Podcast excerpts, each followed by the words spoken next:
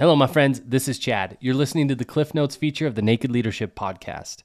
Every Friday, we post a condensed version of this week's episode. Those of you that have little time to listen or want a quick reminder of the principles we discussed, we made this for you. If you're looking to enjoy the full conversation, just navigate back to the previous episode and you can listen to it in its entirety.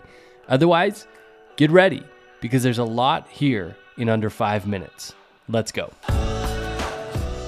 if you tend towards the compromising style, you may not be overtly having those thoughts, but people will show up when they ask for what they want. You will feel defensive. That's one way of putting it. Like, because people go, Well, I just don't think that nefariously. You, you don't want to see yourself that way. But if you, you feel like somebody is attacking you or taking what you deserve in a negotiation or asking for what you deserve, then you're probably compromiser. You're, you're probably compromising in your style and you just don't want to deal with it. So you stay away from that tension. And that way you don't have to look at that aspect of your own upset. I had a situation break apart many years ago. I would say I lied, and then I realized I lied and got clear. As I went through it, I asked people to forgive me. 14 years later, I get an email from somebody. They never asked any questions. They just wrote this long email. And at the and it was interesting because I thought, gosh, I thought I did. They said you never asked for forgiveness. So I went back and looked at my notes. I thought, oh, I did. So, but that doesn't mean anything. That means this person's still carrying this. But at the end of the note, the response was, I'm just telling you the truth, and you can either handle it or you can't. There's no need for me to say my point of view. No wonder you didn't ask a question because your point of view is the only way that it is. Man, I've been over this for a long time. I wish I'm sad that they're still stuck there. That really is the definition of dogma, dogmatic, of being dogmatic, is I'm completely certain about my point of view. It is the truth, capital T. There's no openness to any other point of view. And so if I'm not open to any other point of view, I'm dogmatic. And if I'm dogmatic, well, then we might as well compromise when, people have when they decide that their viewpoint is the viewpoint, i.e., the dogma uh, or the godlike thinking, uh,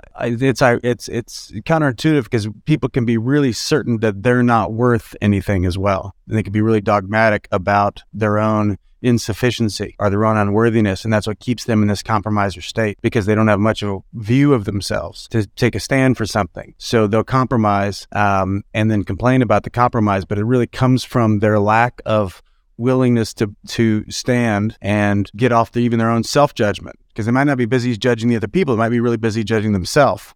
When I was a young kid, I told my father it wasn't fair the way I was being treated. And he said, There is no fair, except for once a year, you know where the fairgrounds are. That's the only fair there is. Everything else is negotiated. Well, if I say it's not fair, I must have some sense of entitlement about how it should look. I'm stuck on the position enough that if I don't get it, then it must not be fair. Fairness is, is tied to the sense of deserving or entitlement. There's a difference between fairness and justice. And when you're negotiating, well, you're negotiating for what you can get. The thing about somebody who's stuck on fair, and I would say in a moral conversation, is that they're fairly predictable, which is not good for them. Because if I can figure out how to give you what you want and get more of what I want, I'm going to do it. And you're going to feel doggone good about it. And there might have been a lot more available to you if you could step outside your moral view of how things should look. The words should and moral go together, a fairly judgmental or self righteous perspective about how things ought to play out. I've been in a place before where I thought it wasn't fair. It isn't fair. I'm not getting what I think I should get. And I remember complaining to my father one time about how unfair it was. My dad says, Yeah, that's really unfair. I go, What do you mean? He goes, It's unfair to yourself and the other people that you would continue in a,